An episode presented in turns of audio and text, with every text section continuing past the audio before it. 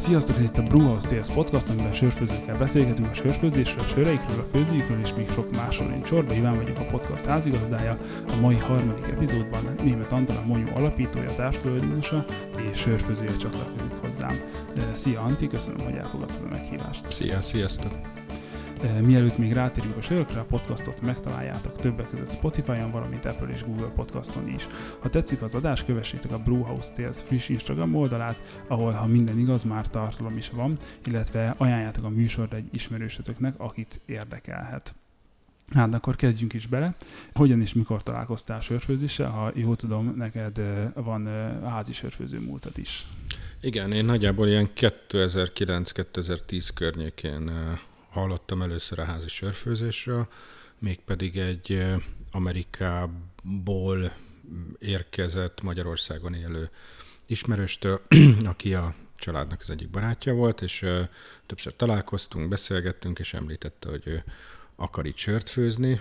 Én meg így döbbenten néztem rá, hogy hogy jön ez a dolog, és akkor ő mondta, hogy hát ott az Egyesült Államokban ennek nagy hagyománya van, és nagyon sokan főznek otthon sört, és akkor ő majd itt is fog sört főzni. Nekem gyakorlatilag innen, innen indult a, a, az ötlet, vagy innen jött az első sub, és akkor utána kezdtem el ennek mélyebben utána járni, vagy belásni magam a témába gondolom így 2009-2010 táján, akkor jóval kihívásabb volt az alapanyagokhoz is hozzájutni, kisebb volt a választék is, illetve, illetve információszerzés is talán limitáltabb volt magyar nyelven mindenképpen. Ezt akkor hogy, hogy lehetett megoldani, vagy hogy tudtad mondjuk a tudásodat bővíteni ebben a témakörben?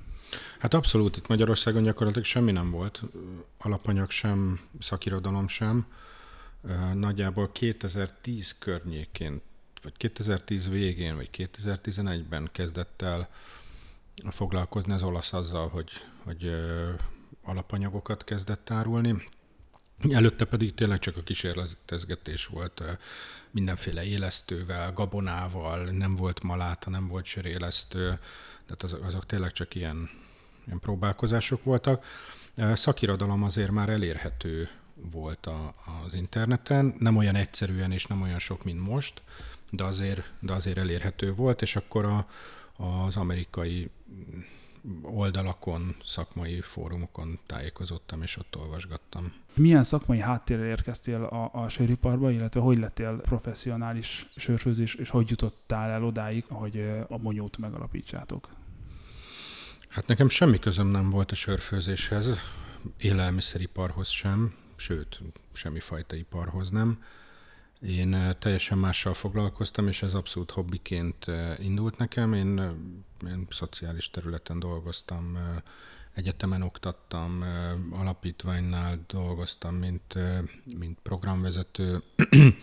Leginkább hátrányos helyzetű emberekkel foglalkoztam, ilyen uniós projekteket csináltunk, és akkor, akkor jött a, a hobbi, a sörfőzés, és gyakorlatilag emiatt a hobbi miatt váltottam, és, és kezdtem el ezt kvázi főállásban csinálni, ami azt jelenti, hogy főállásban főztem sört otthon, amit nem adtam el, hanem a hobbimnak szenteltem a, a munkámat, vagy nem tudom, hogy fogalmazza. És ebből hogy kanyarodtatok el, vagy hogy jutottatok el a főzdinek a megalapításáig ebből az állapotból?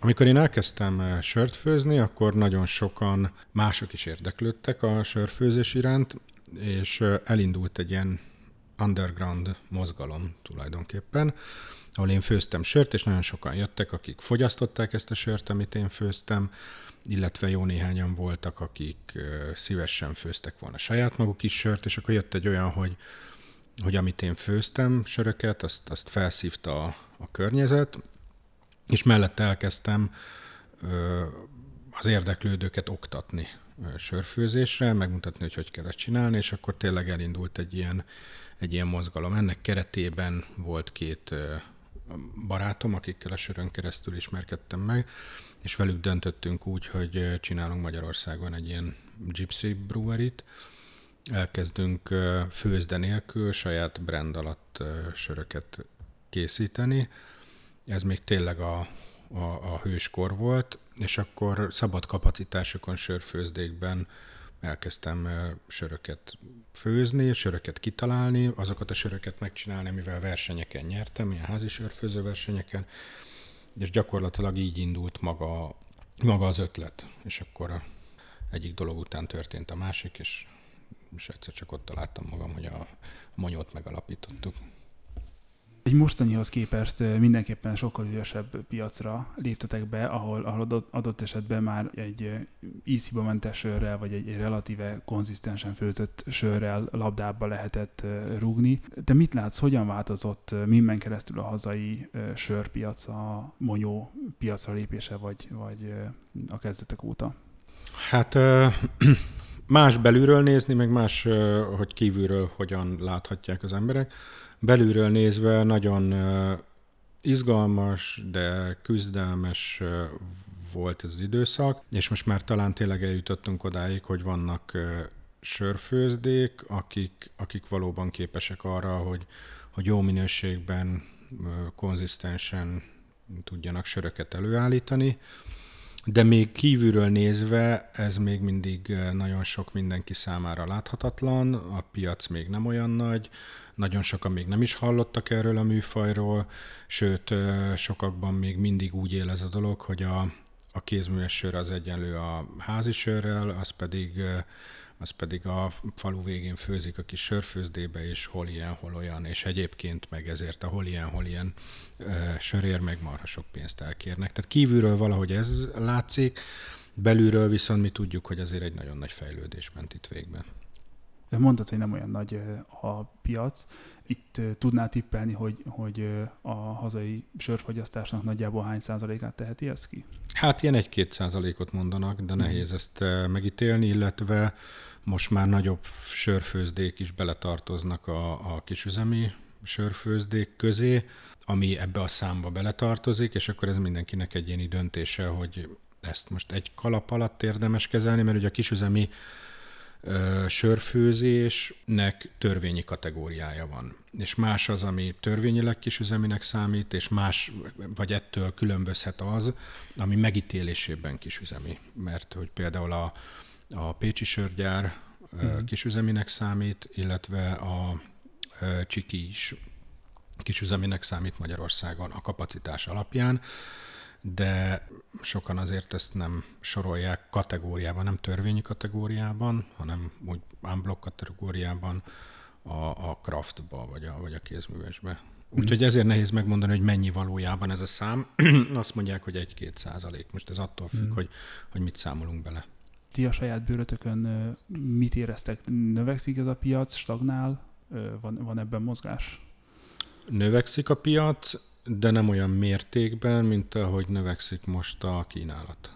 És most vagytok éppen egy, egy jelentős átalakulás, költözés, kapacitásbővítés vége felé, vagy Igen. éppen még, még benne. Reméljük, hogy ez már vége. a, a Maglódi útról egy, egy nagyobb épületbe költöztetek, nem annyira nagyon messze talán az előző főzdétől, viszont mindenképpen egy, egy jelentősen mm, nagyobb, nagyobb kapacitással. Milyen tényezők vezettek ide, hogy, hogy ezt, a, ezt megléptétek? Hát egész egyszerűen a régi főzdét azt kinőttük.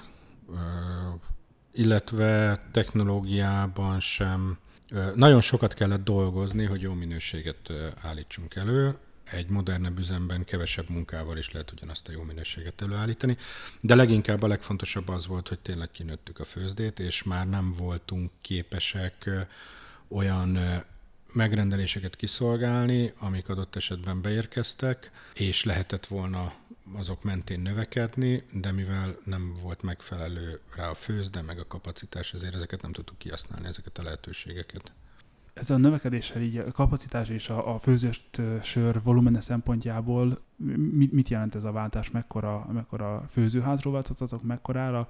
Ugye a, a fermentereitek is növekedtek, illetve mire számítotok, hogy a, a éves szinten mondjuk a általatok kibocsátott sörmennyiség az, az hogy fog változni?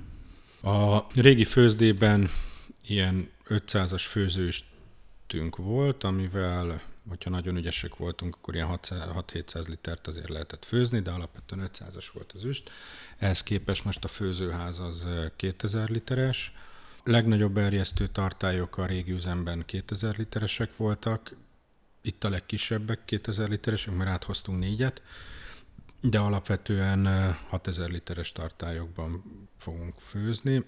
Jelen pillanatban, ahogy most elindulunk, ezzel a tartályparkkal egy ilyen 1 millió literes éves kapacitással tudunk menni. Ez a régi üzemben nagyjából ilyen 300 ezer liter környéke volt a maximum.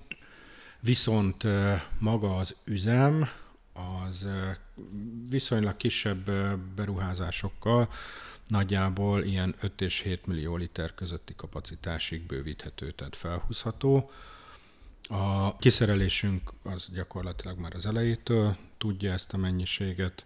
Erjesztő kapacitásban vagyunk ez alatt, tehát erjesztő tartályokkal tudunk bővülni, illetve a főzőházat, házat, hogyha kiegészítjük plusz két üstel, akkor a főzőház is mhm. sokkal termelékenyebbé fog válni. Említetted az előbb, hogy nem tudtatok bizonyos megrendeléseket teljesíteni, akkor ez azt jelenti, hogy erre a megnövekedett mennyiségű sörre lényegében már van vevőtök, vagy hogy szeretnétek ezt értékesíteni? Szeretnétek kicsit jobban nyitni akár a nagy szupermarketek felé mondjuk, illetve ezzel a, ezzel a megnövekedett mennyiségű sörötökkel a piacon szükséges lehet-e akár a brandnek a, vagy a söreiteknek az újra pozícionálása? Hát gyökerestől nem forgatunk föl semmit, tehát alapvetően a monyó identitást ezt szeretnénk megőrizni. Nem tervünk, hogy olcsó sörrel dömpingeljük a piacot.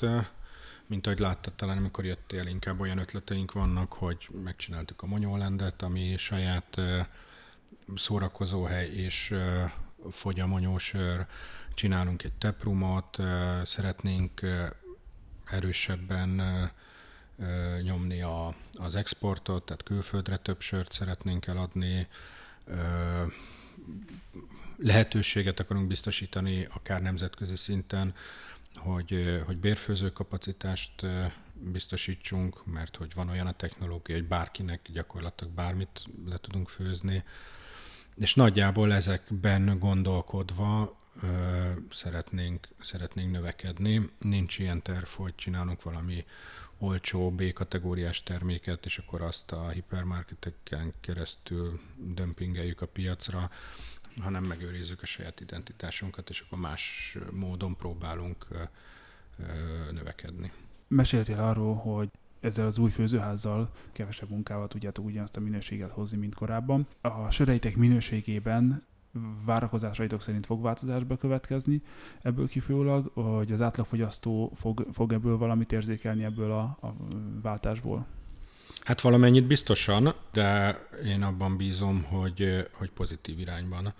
Ugye teljesen más a technológia, más a, a rendszer, más a forraló, ezért nekünk már régóta dolgozunk azon, hogy az új üzemnek, vagy az új technológiának megfelelően átalakítsuk a recepteket, hogy a sörök lehetőleg ugyanolyanok maradjanak, mint amilyenek, a, amit mindenki megszokott, és amilyen volt a, a régi üzemben, de teljesen ugyanolyan nem tud lenni, még akkor sem, hogyha ugyanakból azokból az alapanyagokból csináljuk. Például nekünk, ami már több főzdében megvolt, nekünk nem állt rendelkezésünkre, itt lesz vízkezelés, ami azt jelenti, hogy, hogy minden sörnek tudunk vízprofilt csinálni. ez a régi főzdében nem volt. Ez, ha más nem, ez biztosan érzékelhető lesz a, a sörökben, de, de hisszük, hogy, hogy ez javítani fog a minőségen, és egyéb egy csomó ilyen, ilyen apróság van, vagy a, a kiszerelő sorunk teljesen más lesz, mi is fogunk kenbe tölteni, remélhetőleg ez még kevésbé fogja oxidálni a söröket, ami megint csak változás lesz a, az előzőhöz képest. Tehát hülyeség lenne azt mondani, nem lesz semmilyen változás a, a söreinkben. Az alap recepteket, meg a, a, az alapízeket a lehető legjobban meg fogjuk tudni őrizni, és, és minőség javulás várható. Kicsit már ezt érintetted, de milyen lehetőségek nyílnak meg így előttetek technika, technikai, technológiai oldalról, amik mondjuk eddig nem voltak elérhetőek? Fú, hát marha sok dolog. Nehéz ezt most összefoglalni. Hát ugye alapvetően sokkal hatékonyabb a rendszer. Ez azt jelenti, hogy kevesebb alapanyagot kell majd használnunk. Más rendszerű a, a főzőház abban az értelemben, hogy sokkal hatékonyabb rajta például a fűtés, a forralás. Van, szerintem, ha jól tudom, más hasonló méretű kisüzeminek számító főzdének nincs is ilyen. Nekünk például van a vízkezeléshez kapcsolódóan egy oxigénmentesítőnk is, ami azt jelenti, hogy a termékbe kerülő mindenfajta vizet, ami a termékbe kerül, abból mi, mi ahogy a Szalacsi is mondta, kiszedjük az oxigént, de csak nem a vízbű, illetve a vízbű szedjük ki az oxigént, csak, csak miután a sört főzünk belőle, és nekünk nem az oxigén kell, hanem a víz kell, amiben nincs oxigén. Ennek eredménye, hogy egyébként mi most indítottunk, és egyelőre csak a Monyolenden kapható egy saját üdítő brandet is, aminek elengedhetetlen feltétele, hogy, hogy oxigénmentes vizet használjunk, hogy ne oxidálódjon a, a termék, de hogy a sörbe bármikor plusz víz kerül, az is oxigénmentes vízzel, sőt a technológia során a, a csővezetékek is oxigénmentes vízzel lesznek feltöltve ez csak egy ilyen érdekesség, azért ragadtam ki a, a, a, a kérdésedre válaszolva. Szóval nem tudom, nagyon sok apróság van, ami, ami tök más, és, és, és tök új, és, és tök modern ahhoz képest, ami, ami eddig volt. Lesz külön laborotok is. Igen. Láttam, azt nem tudom, hogy volt-e eddig. Nem. Ott milyen vizsgálatokat tudtok elvégezni? Hát a most divatos PCR-teszteket, mert ezzel lehet pénzt keresni. Még egy darabig talán lesz létjogosultsága. Nem, hát minden, ami a, a, a sörhöz kapcsolódik, mi a laborunkat akreditáltattuk, akreditált laborunk van, egyelőre még csak saját akreditált labor, de szeretnénk, hogyha ez egy akreditált szolgáltató labor lenne, ami azt jelenti, hogy nem csak magunknak, hanem másoknak is csinálhatunk méréseket, hogyha szolgáltató laborként fogunk működni, illetve ez szorosan kapcsolódik, amiért nekünk a labor kellett, szorosan kapcsolódik ahhoz, hogy szeretnénk egy minőségbiztosítási rendszert, izót bevezetni, amihez, amihez fontos, hogy legyen, legyen egy laborunk, és azt a minőséget ellenőrizni is tudjuk, hogy valóban megvan-e. Egyébként Sör analitikai és mikrobiológiai labor. Minden egyes sör mielőtt kikerül a piacra, most már mi is egy minőségbiztosítási dokumentációval látjuk el, ahol az adott becsnek, főzetnek a alkoholértéke, színértéke, keserű értéke, végső erjedési foka, minden ilyen alapparaméter szerepel, és amikor kiadjuk a sört, akkor mellékeljük hozzá ezt, a, ezt az adatlapot.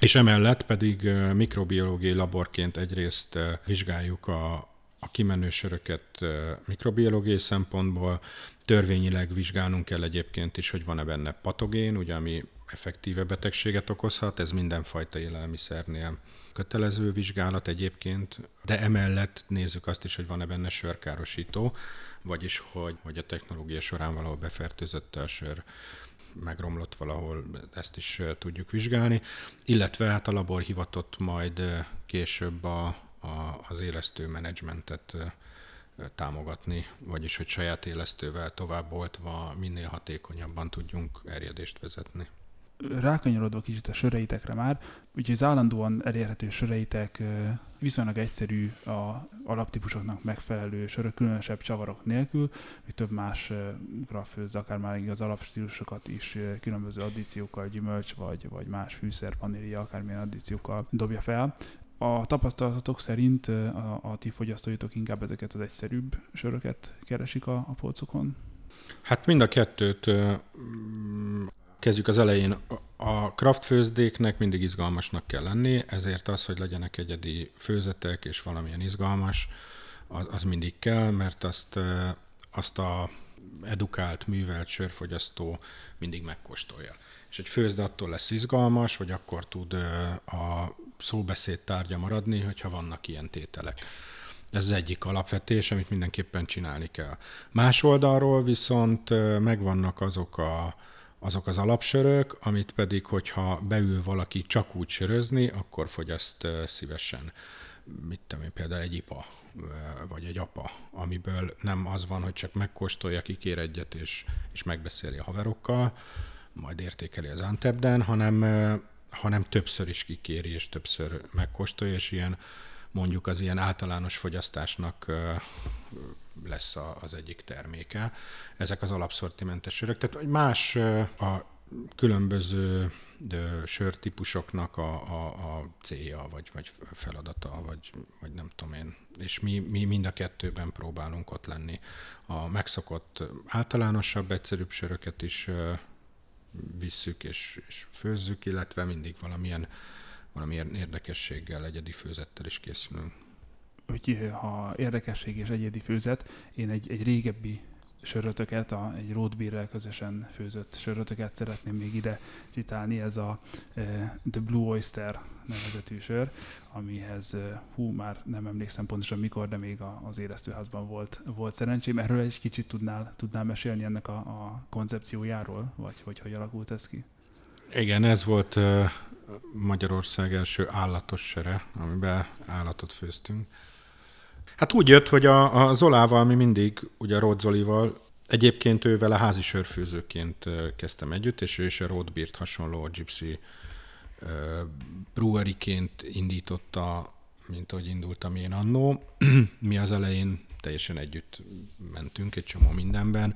Mind a ketten például Rozsnyon főzettünk, a Kalteneckerben, mint, mint Gypsy, és, és mindig volt egy ilyen egy ilyen jó kapcsolat közöttünk, aztán a, a Monyóban a Zola később főzette a saját söre is, söreit is, a roadbeer söröket, és akkor sokat járt oda, és mindig agyaltunk, hogy, hogy mit lehetne csinálni. És akkor már nem emlékszem, hogy hogy jött pontosan ez, hogy csináljunk osztrigás sört, de alapvetően az osztrigás sör az egy, az egy hagyományos valami, Angliában, a kikötőkben, ahol leginkább a kikötői munkások ugye a, a porter söröket ittak, és ahhoz akkor még nem volt ilyen fancy dolog az osztriga, hanem az csak egy kagyló volt, és akkor az ilyen, ilyen street foodként veszegették a, a osztrigát, a kagylót, és akkor itták hozzá a barna söröket, és akkor valamelyik sörfőző kitalált, hogy mi lenne, ha nem külön ennék, hanem belefőznék a,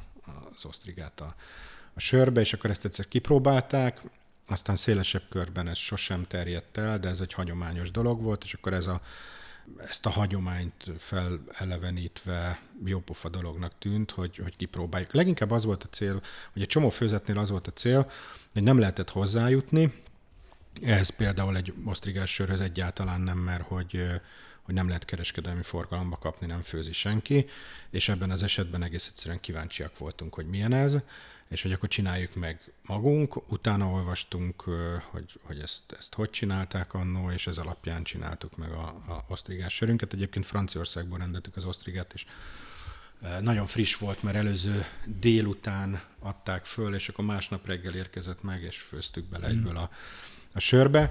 Egyébként érdekessége a dolognak, hogy, hogy egyáltalán nem lett ilyen nagyon osztrigás vagy halas a, a végeredmény, Kicsit sósabb volt, meg ásványosabb volt az egész, de alapvetően nem kvázi nem tette tönkre a sört. Tehát még mm. sör maradt, csak egy kicsit krémesebb lett, egy kicsit ilyen ásványos, sós, de attól még ez egy, ez egy stout volt. 2015-ben talán az első igazán erős tekként kiadtátok a Bluff szériátoknak az első két tagját, ez a, a Frank és a Boris volt, ami egy, egy, egy Barley Wine és egy Stout ebben a, ebben a sorrendben. Később pedig ez a sorozat még, még két Wheat is bővült, és azóta is több Barley Wine-t és, és Wheat Wine típusú sört is főztetek, még, még kollabokban is. Mesélni egy kicsit erről a stílusról, és hogy, hogy miért szeretitek? Hát a, az elején azért szerettük, és aztán egy kicsit ilyen védjegyünk is vált, mert mi a monyót azért csináltuk, hogy megmutassuk, hogy hogy lehet minőségi kis üzeműsört csinálni, mert hogy a, a alapító Ádám, Pein Ádám, ő, ő vitte már akkor is a, a monyó kávézót a kávintéren, és ő szívesen árult, mert látta, hogy ez egy jó pofa dolog kézmesseröket, viszont nagyon ingadozó volt a minőség, sokszor romlott sört kapott, meg megromlott a csapon, meg nem voltak stabilak, meg minden és ő elkötelezte magát a kategória iránt, nagyon szívesen árult kézmesöröket, de hogy azt látta, hogy üzletileg nem tud jól működni, mert hogy nem stabil a dolog. És akkor ő emiatt döntött úgy, hogy hát hogyha ez ennyire nem megy, akkor, akkor ezt meg kell csinálni, és kell csinálni egy olyan főzdét, aki jó minőségű söröket fog előállítani, és akkor úgy talált meg engem, aki én akkor még, mint Gypsy Brewer működtem, és akkor úgy csináltuk meg a monyót, és ennek tulajdonképpen egy ilyen következménye vagy folyamánya, hogy megcsináltuk ezt a sorozatot, mert hogy a barley is, és a Russian Imperial Stoutoknak is nagyon fontos, hogy, hogy hosszú az érlelési idejük. Minél tovább vannak palackban, annál annál érettebbek, annál komplexebbek lesznek ezek a sörök, és abban az időszakban ilyennel senki nem foglalkozott. Hogyha csinált is valaki Russian Imperial Stoutot vagy Barley Wine-t, akkor ezek ilyen nagyon hamar kikerültek a főzdéből, mert hogy alapvetően ilyeneket csinálni, főleg egy kezdővállalkozásnak, az nem gazdaságos, mert hogy elkészíti az ember a sört, belerakja a, a pénzt alapanyagba, csomagolóanyagba, és utána áll egy évig a raktárban. Ez nem egy gazdaságos dolog tulajdonképpen, de mi annyira elköteleztük magunkat a minőség iránt, hogy azt mondtuk, hogy ha ilyen kategóriát csinálunk, akkor ezt érlelni kell, és hogy mutassuk meg a piacnak, aki eddig nem találkozott normális barley wine meg Russian Imperial stout hogy milyen az igazi, mert hogy mi hagyjuk, hogy érjen ez palackban, szálljuk rá az időt, a pénzt, az energiát, és akkor, akkor kiállt. Tulajdonképpen egy kicsit ilyen edukáló, népnevelő célzattal is hoztuk be ezeket a, a söröket, azon túl, hogy nyilvánvalóan szerettük, szerettük mi is, csak meg akartuk mutatni, hogy milyen a, a rendes, hosszú érlelésű sör. Úgyhogy tulajdonképpen így indultak ezek, és ezek azok a típusok, amiknek valóban kell és jól áll a hosszú érlelés. Mi a ti megközelítésetek maláta használat szempontjából a Berli Wine-oknál? Milyen alapmalátát szerettek ezekhez használni, és, és hogy építitek fel azt a komplex maláta profilt, ami, amit ezek a sörök megkívánnak? Hát sokféle dologgal próbálkoztunk, mert hogy többet, többet is csináltunk ilyet, sőt, utána csináltunk vítványt is, ugye búzamalátából, és akkor ez is egy válasz a kérdésedre, hogy milyen malátából, hogy akár búzamalátából is. Ezeknek alapvetően, hogyha tradicionálisan közelítünk a, a stílushoz, akkor alapvetően ezek egyféle malátából készültek. És a komplexitást az a, az a hosszú forralás, karamellizáció, illetve az érlelés adta meg. Ezzel együtt mi nem teljesen ezt a vonalat követtük, hanem a maláta profil az nem single malt volt, ugye nem egyféle malátából főztük, hanem többféléből, de nem ez volt a lényege, hogy ilyen, ilyen borzasztó, nagyon komplex valami legyen, de azzal együtt, hogy ki akartuk használni azt, hogy most már nagyon sokféle maláta van, és ezeket a malátákat lehet kombinálni. De alapvetően hagyományosan ezeknek a, a söröknek a karakterét, azt, a, azt az idő és a elkészítésnek a technológia határozta meg, nem, nem annyira a, a különleges alapanyagok. Ugye itt ezeknél a söröknél ez egy ilyen vaskosabb, testesebb sörök. Itt milyen, milyen végeredés fog környékére lőttök? Már hogy mennyi cukor marad benne, vagy milyen alkoholtartalom? Ö, mennyi cukor marad benne, igen. Édesség, testesség vonalon ez, ez hol helyezkedik el? Hát általában azért ezekben a sörökben tud maradni bőven cukor még. Többek, ennek több, több oka is van. Egyrészt nagyon mivel nagyon sűrű, ezért önmagában is sokkal több benne a szárazanyag. És ebben a szárazanyagban is, még hogyha mennyiségé vagy arányaiban hasonló is, mint a normál sörökben, de mivel koncentrációjában nagyon magas, ezért a, a maradék is sokkal több. Tehát a sokból több marad mindig. Ezért is többek között sokkal testesebbek, erősebbek ezek a sörök, illetve van még egy olyan érdekesség, hogy azért, azért az olyan magas cukorfogról induló sörök, mint, mint amilyen egy Barley Wine vagy egy Russian Imperial Stout, ott teljesen másképpen működik, meg dolgozik az élesztő is. Még akkor is, hogyha a, az alkohol toleranciája viszonylag magas, de mondjuk a szaporodásnál, meg a beoltási rátánál, meg hogy mennyi oxigént lehet oldani a sörben, hogy utána föl tudjon szaporodni az élesztő, meg nem tudom, azért ez ez nagyon másképpen működik, mint egy alapsörnél, és ez, ez, egy, ez egy külön tudomány, tehát hogy ezt, ezt nagyon vagy nagyon alaposan kell tudományosan megközelíteni, vagy nagyon sok tapasztalat kell hozzá, hogy az ember sokszor próbált, hogy minek mi lesz a, az eredménye. Úgyhogy ez alapvetően, ha az ember tényleg jól akarja csinálni, és nem csak marketing sörként, hogy ráírhassa, hogy nem tudom én hány százalékos, és hogy Russian Imperial Stout, akkor azért ez egy nehéz műfaj. Élesztő választásnál mire kell figyelni? Magasabb alkoholtartalom miatt nagyobb stressznek vannak kitéve erjesztés alatt, és ebben adott esetben tudnak mellékízeket ter- termelni, kellemetlen, akár meleg alkoholos vagy, vagy maró alkoholos ízeket is tud generálni. Éreztőválasztásnál, illetve a megfelelő környezet megteremtésénél mire érdemes figyelni? Hát ez egy borzasztó mm, hosszú kérdés, vagy, vagy hosszan lehet erre válaszolni. Ez egy ilyen nagyon, nagyon szakmai dolog, és, és nagyon sok aspektusa van. Nyilvánvalóan a, függ az összetevőktől, függ a élesztő törstől, típustól, függ a, az erjedésvezetéstől, itt, itt, itt nagyon-nagyon sok tényező van alapvetően. A legfontosabb, amiből, amiből ki, ki kell indulni, vagy kiindulunk, hogy, hogy hát önmagában, ahonnan indulunk, az egy, most hogy pusztán csak a, a kémiát nézzük, akkor ez egy nagyon sűrű oldat, ami azt jelenti, hogy, hogy erősen telített, vagy közel van a telítethez, vagy, vagy, vagy tényleg nagyon sűrű. Mm. Tehát bármit akarunk vele csinálni, beleoldani, belerakni, az, az mindenképpen nehéz. Mert hogy már már viszonylagosan telített a dolog. Ezért már önmagában azt, hogy meglevegőztetjük, oxigént oldott oxigént rakunk a sörbe, már az egy viszonylag bonyolult feladat, mert hogy egy vízhez közelebbi fajsúlyú dologba sokkal több mindent lehet még beleoldani, mert hogy van benne hely egész egyszerűen. Ezeknél a, a söröknél ezek annyira telítettek, hogy még az oxigént is nehéz beleoldani, nem beszélve arról, hogy eleve sokkal több oxigént kéne beleoldani, mint a, a, az alacsonyabb beltartalmú sörökbe. Aztán ehhez még jön az, hogy jól kell élesztőtörzset választani, aminek eh, lehetőleg magas legyen az alkoholtoleranciája, mert ahogy elkezd erjeszteni, egyre magasabb lesz az alkoholtartalom a sörben, és ez az alkoholtartalom eh, egyre inkább visszafogja az élesztőt is a, a, az erjedésben. Akkor ahhoz a nagy mennyiségű eh, cukorhoz megfelelő mennyiségű élesztőt is kell belerakni.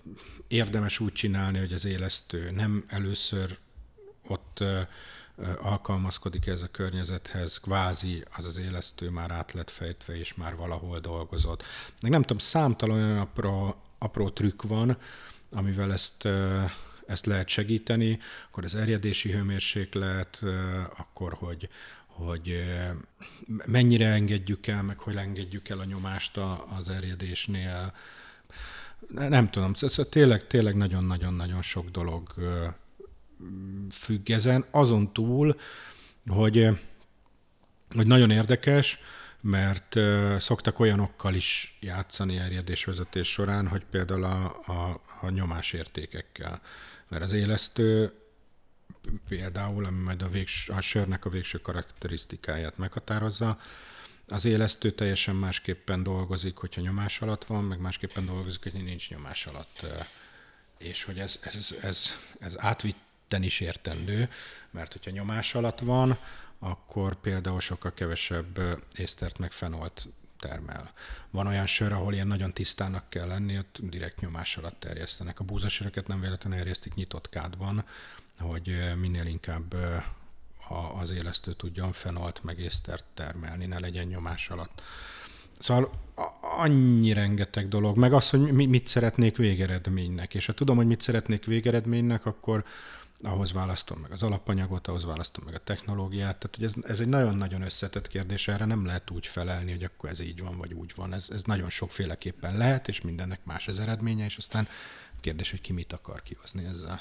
Készült egy születésnapi sorozat a kis Watery Spirit néven, az egy 20, ami egy 22%-os alkoholtartalmú sör lett. Itt akkor mindezeket figyelembe véve toltátok el idáig a, az eljesztést, vagy itt valami más technológiát használtatok? Nem, mert sima erjesztéssel nem lehet ilyen alkoholfokot előállítani. Erre a, a régi német technológiát használtuk, ezt a, amit az iceboxoknál használnak, ez a kifogyasztásos technológia. Amikor főztünk egy alapról is nagyon erős sört, és akkor utána azt tulajdonképpen besűrítettük a kifogyasztás technológiájával, tehát ez, az, az így készült. Ilyen alkoholtartalmú söröket másképpen nem lehet itt milyen hőmérsékletre kellett ezzel lemenni, tehát egy, egy háztartásokban megtalálható fagyasztóban is el lehet ezt a hőmérsékletet érni? Nem ez a lényege.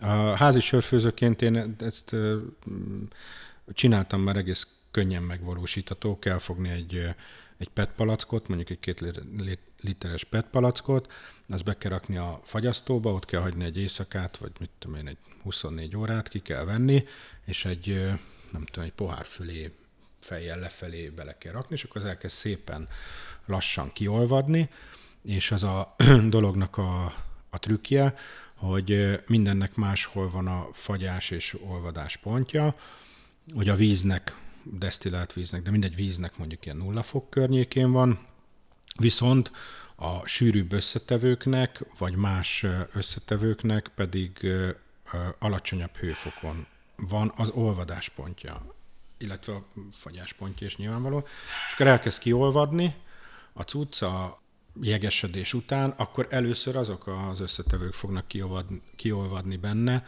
ami nem víz, vagy kevesebb, mint kevesebb víz fog kioldódni belőle. És a végén, amikor a palackban már csak ez a, ez a fehéres kása van, akkor már sűrítünk egy csomót a, a koncentráción, és akkor ezt ki lehet dobni. És ami meg kifolyt belőle, az meg besűrűsödött, mind szárazanyagban, mind alkoholban, mind ízben, mind illatban, mindenben. Ugye ezt otthon egészen egyszerűen meg lehet csinálni, tényleg egy, egy ilyen PET palacba be kell rakni a mélyütőbe, jól megfagyasztani, és akkor utána szépen lassan kicsorgatni belőle az eszenciát, ahogy, ahogy olvad, és minél gyakrabban, vagy minél többször csinálja meg ezt az ember, annál sűrűbbé lehet tenni a, az eszenciát. Esett már szó arról, hogy készítettetek egy füstös vitványt is, ez Bricktop néven került piacra. Egy sörben a füst, a füstölt malátákon keresztül egész agresszíven is meg tud jelenni, illetve a különböző füstölt maláták is, is jelentősen különböznek egymástól. Ti ezen a vonalon hol találtátok meg azt, amit, amit szeretnétek elérni? Hát igazán sehol. Mert hogy ez a, ez a füstölt kategória, ez, ez borzasztóan megosztó. És, és azon túl, hogy füstölt, attól függően, hogy milyen füst, még tovább osztja. Tehát nagyon kevés olyan ember van, aki szereti a füstölt ízt, a füst, füstölt sört. Ugye van tőzegen füstölt maráta, meg van bükkfán, tölgyfán füstölt maráta, ez a, ez a kétféle létezik, mint irányvonal. Az egyik az a, az a tipikus füstölt szalonnás jegyeket, ilyen sonkás szalonnás jegyeket adja, amit megszoktunk a, a húsételeknél is, és van a, a tőzegen füstölt, ami meg Magyarországon vagy a környékünkön nem egy ismert, nem egy jellemző füstölt illat meg íz, de ez leginkább a, a Ailé szigeteki füstölt malátával készült viszkikbe felelhető. Ez egy kicsit ilyen kátrányra emlékeztető íz, meg illat, meg jódot szoktak rámondani, vannak ilyen éget gumi, tehát hogy az, az egy nagyon más jellegű füst illat, és, és ez a fajta füstillat, ez a, ez a tőzeges, tőzeg füstillat, ez még távolabb áll mindenkitől, mert hogy ezt még csak hasonlítani se nagyon lehet semmihez, hogyha valaki nem szereti ezeket az Ájli-szigeti viszkiket, mert hogy a alap füstölcsölnél, amit a németek csináltak, ez a Rauchbier, ami a, a, a normál fával füstölt malátát jelenti, az emlékeztetni fogja az embereket tényleg a füstölt szalonnára, de ez a tőzeges, ez, ez semmire mind a vít, mind a, a Berli Wine-ok jellemzően hosszú érlelésű sörök, ahogy már beszéltünk erről korábban. Általában mennyi idő telik el a főzés között, és a között, hogy, hogy felkerül a boltoknak a, a polcaira, és ebből az időből úgy arányaiban mennyit tölt tartályban, és mennyit üvegben? A főzdéstől számítva egy év. A, hagyományosan úgy szoktuk csinálni, hogy hogy nagyjából karácsony környékén főzzük, és ugye karácsony környékén adjuk ki ezeket a söröket, tehát egy év, amiből attól függ, hogy, hogy mennyi a technológiai idő a tartályban, de nagyjából ilyen egy-két hónapot szokott tartályban tölteni, és a többit pedig palackban és palackban érik. De mondom, ez attól függ, hogy hogy erjed, hogy, hogy mit találtunk ki abban az évben egy kicsit másként, mint az előzőben, úgyhogy ezt nehéz megmondani de, de nagyjából arányaiban mondjuk ez a két hónap tartá, és akkor többi meg palack, tíz hónap palack. Térjünk át egy kicsit egy, egy másik hosszú érlelésű szériátokra. 2017-ben indítottátok a Hungarian Terroir néven, lényegében ez egy, egy kollaborációs program magyar borászatokkal. Erről tudnál mesélni, hogy, hogy mi ez a projekt, mi ennek a szériának a célja, és mit szeretnétek vele megmutatni? Hát ez a borászatokkal kezdődött, de most már nem csak borászatok, hanem egyéb terroár dolgokkal is készítünk sört, ami nem akarom lelőni a poént, de, de a következő, mondjuk a következő sorozatban már lesznek újdonságok is. Alapvetően onnan jött az ötlet, hogy, hogy ugye sokat jártunk külföldi fesztiválon, külföldön ismertünk meg külföldi söröket, és mindig kérdezték, hogy mi az, ami nálunk ilyen hagyományos, meg izgalmas, és akkor olyan nagyon nem tudtunk eleinte mutatni semmit. És utána eszünkbe jutott, hogy hát Magyarországon azért a bort, legalábbis mi szeretjük úgy gondolni, hogy ez valami különleges és teruár dolog, és egyébként sok kollégánk jött a boros szakmából, és volt egy viszonylag szélesebb ismeretségi kör borászokkal, és akkor adta magát, hogy mi lenne, hogyha leginkább a külföldi piacra megmutatva a magyar jelleget, a magyar szőlőfajtákat, magyar borászokkal készülnének sörök, és akkor innen indult az egész. Mindezt megfejelve azzal, hogy nagyjából egy időben indultunk, de nem minket kapott föl a a szakmai világ sajtó, de hogy nagyjából tájt kezdtek el megjelenni az olasz grép élek is, ahol szintén szőlővel készítenek borokat, és akkor elnevezték grépélnek, és akkor ez a olasz grépél lett, de nagyjából ezzel egy idővel kezdtünk el mi is ezzel kísérletezni, ezzel a az ilyenfajta sörökkel. De mondom, leginkább az volt, hogy olyan különlegeset mutassunk, ami megismételhetetlen, nem lehet többször ugyanazt megcsinálni, ugyanúgy, ugyanúgy, mint a boroknál, hogy van évjárat hatás, és minden évben egy kicsit más a bor, hogy ezek a sörök is mások legyenek, és hogy az adja a különlegességét, hogy valamilyen olyan magyar alapanyaggal, magyar gyümölcsel készítsük el a, a söröket, ami egyébként másnak izgalmas lehet, és nem juthat hozzá bárhol, bármikor. Több sörötök is van, ami, ami a spontán előtagot ö, ö, használja.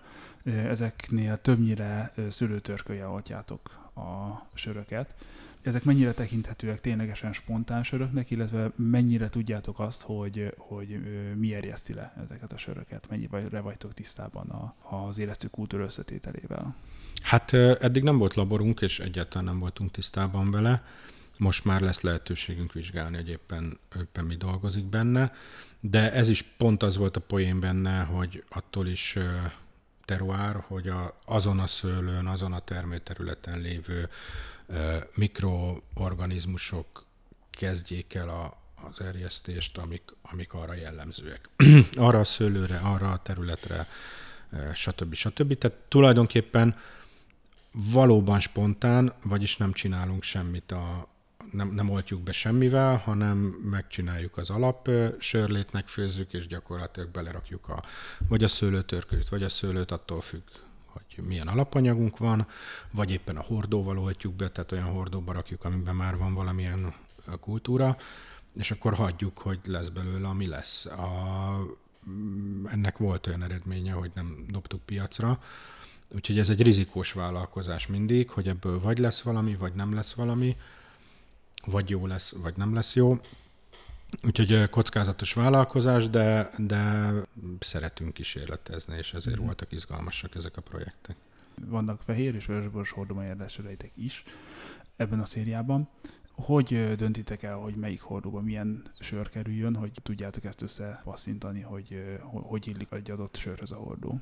ez koncepcióbeli kérdés, de alapvetően van egy olyan hasonló ökölszabály, mint ami a, a boroknál is, hogy többségében a, a nehezebb vörösborok, vörösboros hordók, ugye azok több erősebb ízbehatást bírnak el, mondjuk. Ezért, hogyha vörösbort, vörösborot, hordót használunk, akkor inkább a sötétebb, erősebb, vastagabb sörökbe rakjuk. Hogyha ha világosabb, gyümölcsösebb, könnyedebb vonallal megyünk szőlőben, akkor pedig a sör is követi, mert nem tudja igazán ellenpontozni. Tehát egy, egy, egy borzasztó, erős, karakteres stoutba hiába rakunk valamilyen könnyű fehérboros valamit, az el fogja nyomni, el, eluralja, tehát azzal nem lehet menni. Úgyhogy nagyjából az jellemző erre, ami a, a borokra és a sörökre is, hogy a vörös borok azok az erősebb testes valamik, az inkább passzol a, sötétebb sörökkel, magasabb alkoholtartalmával, a könnyebb fehér gyümölcsösek pedig a, a valamilyen könnyebb, alacsony alkoholtartalmú frissítőbb sörökkel. A különböző vadélesztő kockázatot jelenthetnek ugye a teljes mhm. főzdétek számára, és a, beszennyeződhetnek az eszközök, tartályok. Ezeket már eleve hordóban erjesztitek, tehát a teljes eredési folyamat hordóban megy végbe, vagy valami más módszert használtok ehhez? Is is. Van, amelyik hordóban is erjed, de van, amelyik pedig az erjesztő tartályban, és az erjesztő tartályba lapátoljuk bele a szőlőtörkőt, és akkor azon erjesztjük, vagy érleljük a, a sereket. Alapvetően nekünk ebből még sosem volt problémánk, zárt rendszerben van minden, és hát eddig lekopogom, de úgy tűnik, hogy a higiéniai előírásaink, meg technológiánk az, az, az elbírja, hogy kísérletezzünk ilyen dolgokkal, tehát hogy nem, nem fertőzzük be a söröket. Uh-huh. Igen, ezen a ponton én úgy vettem észre, hogy két nagyon különböző álláspontot tudnak képviselni főzdék, hogy, hogy ez, ez mennyire valós kockázat, vagy me- mekkora ez a, ez a kockázat. A spontán vagy a, a keverterjesztésű söröknél vannak ö, nagy valószínűséggel ugye Saccharomyces élesztők is, amik mm. viszonylag gyorsan dolgoznak, és, és más, akár Brettanomyces pediococcus baktériumok vagy, vagy vadélesztők, amik pedig jelentősen lassabban dolgoznak. Úgy lehet kihozni leginkább ezeknek a vadélesztős jellegét. A Saccharomyces nem eszi el a tápanyagot különböző lassabban dolgozó baktériumok elől. Ezzel kapcsolatban van megfigyelésetek, hogy szükséges más sörlevet készíteni ehhez, mondjuk mind ahogy a belga lambik főzők ezt a turbid meshing eljárást használják, vagy ez nem főztök külön? Nem, ez nem főzünk külön. Ahol a turbid meshinget használják, azt nem azért használják, mert hogy annak az kell, hanem azért, mert ez egy hagyományos technológia, és nem tudták annó teljesen normálisan leszűrni a, a söröket, és ez egy régi hagyományos technológia, ami után na nyilván a sörtípusnak az egyik alapjává vagy karakterévé vált, de azt nem azért úgy csinálják, hogy ez a sör olyan legyen, hanem azért csinálták úgy, mert nem tudták másképp csinálni, és megőrizték ezt a hagyományt később, hogy ugyanaz a sör ugyanez a, a tradicionális sör jöjjön ki belőle. Ez, ez, ez ugyanolyan, mint a, mint a dekokciós cefrézés, hogy a dekokciós cefrézést azért csinálták, mert nem tudták felfűteni a, a nagy mennyiségű üstöt egyszerre, és csak kivettek egy részt, és azt forralták föl, és azzal melegítették a többit, aminek járulékos eredménye volt az, hogy, hogy más lett az íze is a sörnek, mert hogy megfőzték a, a malátát ez hasonlóan volt a belgáknál is, hogy nagyon sok hagyományos technológia azért van úgy, nem azért, hogy olyan íz legyen, csak úgy tudták megcsinálni. Annó, és valóban most ezekre a sörtípusokra jellemző. Az, vagy, vagy hallottam ilyet, nem tudom mennyire plegyka, hogy a, a pilzeni sör az azért volt ilyen aranysárga, mert hogy a pilzenben használt szűrőkád, az gyakorlatilag oxidálta a sört, és a cefrézésnél oxidálódott a sör, azért lett egy kicsit sötétebb. Egyébként ugyanabból a világos pilzeni malátából főzték, mint az összes többi hagyományos lágersör, csak azok nem voltak azért ilyen aranyszínűek, mert hogy a technológiában nem oxidálódott. Tehát, hogy ez, ez, ez valahogy, valahol itt lehet a, az igazság inkább. Ezek a kevert fermentációs örök, ezek érzékenyek lehetnek a levegőre, az oxigénre is, azáltal, hogy mondjuk a Brettanomyces hajlamos ecetsavat kialakítani, oxigén jelenlétében. Ez, erre mennyire kell figyelni, akár erjesztés során, akár kiszerelés során, vagy ez a ti rendszeretekkel nem okoz problémát? Hát nem a Brett csinál ecetsavat, hanem az ecetsav termelő baktérium, és az oxigén az azért fontos, mert hogy a, a tejsav baktériummal szemben, ami anaerob, ecetsav termelő baktérium, az pedig aerob. Magyarul, hogyha, és azért van az, hogy borászatban is, vagy a sörnél, a hordónál, hogy a hordó tetejére nyomnak széndiokszidot, hogy széndiokszid paplan alatt legyen, mert hogyha ha nem, levegőt kap, oxigén van, akkor tud elindulni egy ecetesedés. A Brett az tulajdonképpen élesztő gomba, ugyanúgy, mint a sörélesztő, míg az ecetsav vagy a tejsav termelő mikroorganizmusok, azok baktérium törzsbe tartoznak.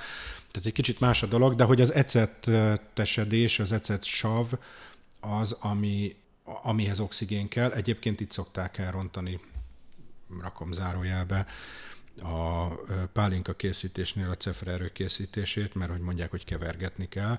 Most ha kevergetik, akkor oxigént kevernek bele, és akkor elindul egy, elindulhat egy ecetesedés, főleg, hogyha nem a tiszta gyümölcsből működik a dolog. Úgyhogy alapvetően a, a gyümölcs cefrét ezért nem jó kevergetni állandóan, mert hogy az ecetsav termelő baktérium tud beindulni, és akkor elsavasodik, ecetes, ecetes lesz, és attól lesz egy ilyen rossz ízű a pálinka többek között, vagy lehet. Több sörötöknél adagoltok mustot is a sörhöz.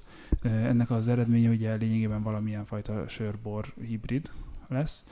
Ezekhez a sörökhöz mit ad hozzá most az alapsört, milyen irányban viszi el? Nyilván itt nem lehet általánosítani, legalább a, a vörös-fehér mustoknál különbséget kell tenni. Igen, hát ez is különbség, hogy a must héján kerül bele, vagy már valamiféle szűrt módon kerül bele, akkor ugye számolni kell azzal, hogy megneveli a cukortartalmat, ami a végén majd az alkoholban fog jelentkezni. Más cukrok vannak a, a gyümölcsben, mint amilyen cukrokat előállítunk a, a maláta cefrézésénél, és azért olyan élesztőket kell használni, vagy olyan élesztő törzset, élesztő törzseket, amik amik mind, ezzel a sokféle cukorral is el tudnak bánni, és tudnak, tudnak mit kezdeni. És valóban a, a szőlőli, amikor leerjed, akkor, akkor bor jellegű valami keletkezne belőle, de tök más a, a dolog, hogyha együtt van a maláta cefrével a, a, a must. Úgyhogy ezt, ezt nehéz nehéz erre is valamilyen fixet mondani, vagy megmondani, hogy hogy, hogy, hogy is működik ez. A lényeg a lényeg, hogy hogyha jól tudjuk csinálni, akkor egész jó harmóniák tudnak kialakulni, meg ízek a, azzal, hogy, hogy már az elején a cefrézés, vagy mi a erjesztés elején mustot rakunk a sörbe. Levezetésképpen beszéljünk még egy kicsit arról, hogy így a főzemelet nyitottatok egy koncert helyszínt is Monyóland néven. Mi ennek a koncepciója? Voltak külföldi példák, amik, amit ezzel követtetek, vagy, vagy ti jártatok ki ezzel, vagy ti jártok ki ezzel éppen egy, egy új utat? Hát lehet, hogy van ilyen, de mi ezt mm, ilyennel nem találkoztunk. Olyat, hogy egy-egy sörfesztivál volt, ahol voltak koncertek, meg ilyesmi olyannal találkoztunk már, de az, hogy kifejezetten a, a sörfőzde udvarán legyen egy ilyen könnyűzenei helyszín, ilyennel, ilyennel nem találkoztunk előtte. Nekünk adta magát, adta magát, hogy volt itt ez a nagy terület, illetve előtte mm, biztos tudsz róla, te is több zenekari kollabot csináltunk, tehát így a zenei világban egyébként is szívesen mozogtunk előtte is, illetve azt gondoljuk, hogy a koncertre járók közül sokan nem is hallottak még a monyóról, és hogyha itt kapnak egy jó élményt, akkor, akkor a monyóval, mint bárkával, illetve a sörrel, csak a mi sörünk kapható itt, megismernek minket, és később is keresni fogják a, a termékeinket. Úgyhogy van ennek egy ilyen marketing mm, célzata is, de ezen túl meg ez a fajta marketing közel is áll hozzánk a zenekarok miatt is, illetve mi mindig úgy gondoltunk a, a söreinkre is, hogy ez nem csak egy sör, hanem valamilyen komplexebb élmény. Azért van az, hogy fontos, hogy jó legyen a címke, azért van az, hogy a söröknek van valamilyen története mindegyiknek, azért van az, hogy egy minden sörről tudunk hosszasan beszélgetni egy, egy sörkóstolón. Tehát, hogy ezek nem csak sörök, hanem mindegyik egy kicsit ilyen komplexebb valami, és több oldalról is adhat élményt azon túl, mint egy, mint egy nem tudom, egy, egy átlagsör, amit megiszik az ember, és az alkoholtól bebódul egy kicsit. És hogy ezt a fajta élményt próbáljuk egy kicsit kibővíteni azzal, hogy itt a sör, és nem csak a sört adjuk, hanem a sörözés élményét is, amihez adunk zenét, amihez le lehet ülni, amihez lehet beszélgetni. Tehát, hogy megint csak egy ilyen, egy ilyen komplex valami, és nem csak a sörről szól, hanem egy kicsit ilyen monyó élmény. Mi az, amin jelenleg esetleg sörfronton dolgoztok, és beszélhetsz róla? Hát azok vannak, ami folyamatosan fognak kijönni ilyen limitált szériás dolgaink, teruár dolgaink, meg hát most, ami, ami nem sör, de az új vonal, és azzal is viszonylag sokat próbálunk foglalkozni, hogy ez is egy ilyen élmény legyen, az pedig, a, az pedig az üdítőnk. Úgyhogy ezen dolgozunk most sokat, amilyen újdonság. Ezen túl pedig szeretnénk megtanulni, beüzemelni a főzdénket. Nagy új projektet nem indítottunk kivéve a Monyólendet, kivéve az új üzemet, kivéve a nem tudom, a birtrekunkat, kivéve, hogy csinálunk egy teprumot, hogy belevágunk az üdítőbe, hogy beüzemeljük a, a főzdét, szóval, hogy nagyon sok új dolgot csinálunk, illetve hát itt a, az új főzdében az egyik barátunkkal közösen csinálunk egy kovászos kenyér üzemet is, és lesz, lesz kovászos kenyér is, amit nem monyónak fogunk hívni, hanem panónak, de ugyanazzal a szemlélettel készül, mint hogy a, a, a sereink. Hol lehet titeket elérni? Hát online a, a Monyobrújnak a, a honlapján, a Facebookon, Instagramon, személyesen pedig a Gyömrői út 148-ban vagyunk, 10. kerület Gyömrői út 148-ban, ami a Ferihegyi gyorsforgalmi út mellett van, és szerdán, csütörtökön a kertben lehet nálunk sörözni, pénteken, szombaton pedig koncert van. Egyébként, ha elindulunk augusztus második hetében, akkor lesznek főzdelátogatásaink, meg egyéb dolgok, úgyhogy személyesen itt, online pedig a felületeinken. Kedves hallgatók, Német Antal volt a mai vendégünk a Monyó Sörsfőzdétől. Nagyon szépen köszönöm a beszélgetést, és hogy mindezt vállaltad. Köszönöm én is. Ha tetszett a podcast új epizódja, kövessétek a műsort Spotify-on vagy Google és Apple podcaston, hogy értesüljetek az új epizódokról, ez utóbbi esetben kérlek írjatok értékelést is. Kövessétek a műsor vonatú Instagram csatornáját, aminek a linkét megtaláljátok az epizód leírásában is.